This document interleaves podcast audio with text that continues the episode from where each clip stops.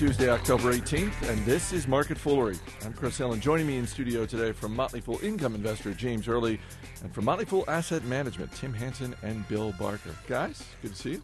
Good to see Hey, you, Chris. Thanks for making Every the day. trip up from the first floor, Asset Management. Thanks guys. for letting us in. All right, we have earnings from Coke, Bank of America, Goldman Sachs, and IBM. Uh, but first, a little housekeeping from yesterday's podcast. Uh, we talked about Accenture, and um, I shared the fact that a friend of mine who worked for Arthur Andersen at the time when they were going through their name change to Accenture, I, I basically made a lot of fun of her because I thought it was a goofy name. Well, we got an email from a very nice uh, longtime listener, Brian Taylor uh, who writes, uh, Guys, I'm a longtime listener and current Accenture employee. First of all, thanks for the shout out on Market Foolery. It's well deserved for a great company. However, I thought I would shed some light on how the name was actually formed once we split from Arthur Andersen. Uh, and he cites Wikipedia, which is, you know, Always reliable. it's always reliable. Um, the word Accenture is supposedly derived from the phrase accent on the future. Although a marketing consultancy was tasked with finding a new name for the company, the name Accenture was submitted by Kim Petersen, a Danish employee from the company's Oslo, Norway office. As a result of an internal competition, Accenture felt the name should represent its will to be a global consulting leader and high performer, and also intended that the name should not be offensive in any country in The which it part. operates. That's kind of a key thing. Moving on, Coca Cola's third quarter profit was up 8%, revenue was up 45%. Uh, Tim, that sounds good, but the stock's basically flat at this point. Is this essentially the market sort of shrugging its shoulders? Yeah, well, last time we talked about Coke's earnings, we we basically, or I made the point that I thought the stock was probably pretty fairly priced relative to the performance it was uh, putting up, and, and that continues to be the case uh, today. It looks like, uh, remember, some of those numbers are being juiced by their acquisition of Coca Cola Enterprises, which is their domestic um, bottling operation here in the States. So it's not necessarily apples and apples uh, to compare it year over year. Um, that said, the story is the same as it's been for the last couple of quarters, which is that, um, you know, pretty pretty tepid growth in the U.S. and Europe is being offset by um, much faster growth in emerging markets. The notable part about this release is that the fastest growing market on a volume basis um, was India, with a, I think a 17% um, uh, growth, which is great. And the reason that's interesting is because India historically has been where Pepsi Yeah. was doing best, and so for Coke to be showing that much traction there.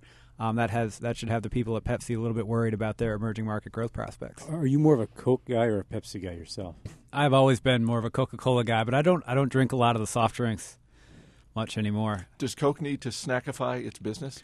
I don't think a lot of people are going to get that reference, but there, Go there, ahead and share. there, there was an article yesterday in the in the Wall Street Journal about how Pepsi was thinking about growing, and apparently, apparently the, the, the strategy is to snackify its drinks business and drinkify its snacks business. Those are actual quotes. Yes, and, and I guess so. They said this in reference to the acquisition of uh, uh, some dairy assets. Yeah, and this is about yeah. This is I guess like the drinkable yogurt is an example of Yeah. drinkifying a snack, and they want to do more of that. I I don't know. Bill It Barker? could you ever- get nasty pretty quickly. I mean, in your own business, do you ever think of like podifying the radio show or radiating the podcast? I, I try not to damage the English language quite in quite that way. Uh, we had more big banks reporting earnings. Bank of America posted a profit of 6.2 billion, while Goldman Sachs posted only its second quarterly loss as a public company, uh, and it's been public since 1999. James, uh, let's go with Goldman Sachs first. What did you think? of the Sure, nobody should feel bad for these guys, and, and nobody will. Uh, but just to give you an idea how volatile these earnings are, or the revenue numbers are, excuse me, they had 8.9 billion in the comparable period last year. Now it's just 3.6 billion. So this is really a, a volatile business. Trading revenue and, and investment banking revenues were down a little bit, but the real culprit was just simply declines in the value of assets that Goldman Goldman held or holds.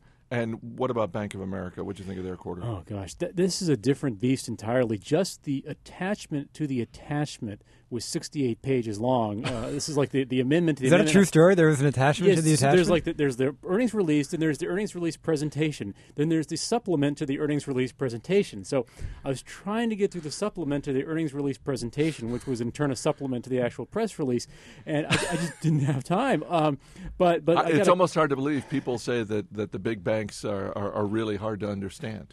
But uh, kudos to them for, for at least the attempt of transparency. You just show a lot of data, and then maybe it, it works, right? But the, the the gist of it is this: they did have Instead of $7.3 billion loss last year, they had 6.2 billion net income, which sounds great until you learn that 4.5 billion, actually plus 1.7 billion, which is whatever that is, 6.2 billion of that is these valuation adjustments on debt. And this is the equivalent of uh, the market thinks you're less likely to pay your, your bills, so it, it prices down your outstanding debt.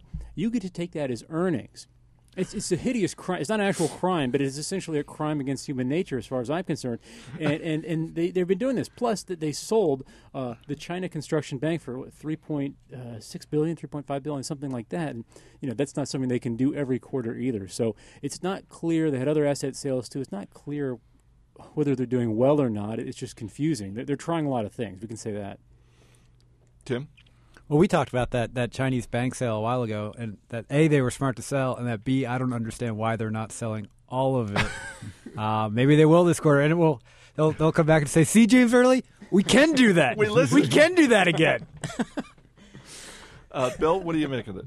Oh, I, the, the same thing uh, that uh, James hinted at, and that I've said that uh, for investors, uh, a company like this is incredibly hard to understand, and uh, I, I, think best left alone, uh, given the number of problems that it faces, and given you know the management choices that have been made over the last. Uh, is it like that for months. all the big banks, or is there is there a, a, a drunk that's the most sober? Is there a bank? Is there of the big banks? Is there one that you look at and go, you know, these guys actually do a good job of being transparent without the sixty-eight page attachment? Well, I think Bank Bank of America's acquisition of Countrywide made it, you know, that much more in trouble in understanding its own business. I mean, to to have acquired it, and the, let's just acknowledge this was done by different management than is currently at the helm, but to to have acquired it at all showed a seemingly bizarre, you know, inability uh, to value banks.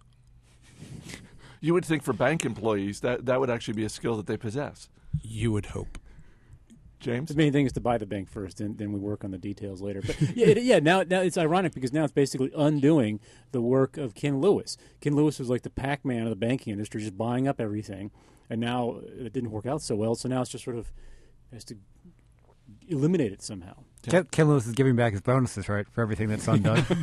sure, that's is that what, true? I mean, if, the, if you undo it, you don't get paid, right? Right. And finally, last week we talked about shares of IBM hitting an all-time high. They are lower today after the company's latest earnings. Uh, Bill, profits of 3.8 billion. The company raised forward guidance. What's going on? Why are shares down? Uh, this was a usual story of a company, as you mentioned, that had just hit an all-time high on Friday, I guess. And when you do that, you've got to sort of blow out the numbers for your earnings and surpass expectations, uh, which it didn't do on the revenue side. So it's not a surprise to see it give a little bit of the you know the movement that the stock took last week uh, back to the market. It, it, it's a good report, and uh, I think that uh, it, it's one that we're going to probably go through a lot as earnings seasons go goes by, and that is. Uh, sort of stagnant or, or very slow growth domestically, and that it's supplemented by very good growth uh, in, in emerging markets. In IBM's case, uh, growth was 13% for the quarter in emerging markets, uh, which raised the, the total up to merely 3%. Part of the problem there was Japan, still suffering from the earthquake, was down 10%. But we're going to see, you know, companies like Coke, like IBM, like many, many others tell the story. Things are going well in the emerging markets on the growth side. Europe, Japan, U.S., to differing degrees, uh, less exciting. So, but you think that this does point to um, something of a slowdown, whether it's just in the technology sector or maybe just the broader economy? I don't know that points to a slowdown. We're we're we're aware that that the U.S. economy is growing slowly, and IBM is a reasonable proxy for that kind of thing. It, it's in a lot of different fields in, in you know software, hardware, services. So it's got a broad exposure to the economy. It is growing, growing slowly, sinking more money into the emerging markets, and that's that's going to improve the total picture. Uh, earlier this year, obviously, IBM came out with Watson, the supercomputer that that just crushed it on Jeopardy. Uh, Tim, you were saying before we started taping, there was a where where did you see this photo? The Atlantic magazine. The Atlantic, yeah. So so it's Just it's just Watson next to a dejected Ken Jennings. um, you got a feel for him though. uh, yeah. I mean, if you're Ken Jennings and you're the you know the You're Ken Jennings, Yeah. and then there's Watson. and there's Watson who basically just took you out like a hot knife through butter. Um, we need another supercomputer from IBM. I think we all agree on that. I mean, we had Deep Blue that, that just you know crushed it in chess. We had Watson kicking butt in Jeopardy. What what do we need from the next supercomputer? What do we want? Let's I, just go. I around think supercomputers need to be liberated from merely playing games for our amusement. You know, it seems like you know if you're going to attach the the whole super moniker to them, that they should do something slightly more worthwhile. What than about when- like than like that Jeopardy. movie Real Steel? What if they were supercomputers that Awesome. were, that were also Yes. fighting robots? That's what we need. They- they need to if pair we're- up- if we're going to have games, yes, robot. Not like that old Comedy Central thing where the robots fought each other and they looked like little trash cans. Oh, yeah, like yeah. monstrous like Transformers level things. yeah, James, what do you think? They think? need to pair up with that show to catch a predator and, and simulate these chats and lure the, the these these people to these f- centralized hubs, you know, and, and then sucker, you've been talking to a computer all this time. Uh, That would really t- take criminals off the streets and, and put these computers to some use. Law enforcement. Okay, Tim Hanson, what are you going with? I was going to say fantasy football. but I, I cede the floor to my predator hunting friend. James Early, Tim Hanson, Bill Barker. Guys, thanks for being here. Thank you, Chris. As always, people on the program may have interest in the stocks they talk about, and the Motley Fool may have formal recommendations for or against. So don't buy or sell stocks based solely on what you hear. That's it for this edition of Market Foolery. There's just uh, just what nine days left of voting for the 2011 Podcast Award. So please, by all means, support us at podcastawards.com. Use a I've, I for voted while we were doing this. Did right? you? Yeah, I did. Got my daily voting. Fanta- that's, uh, that's right. You can vote every day. That's the beauty of it. Our producer is Mac Greer. I'm Chris Hill. Thanks for listening. We'll see you tomorrow.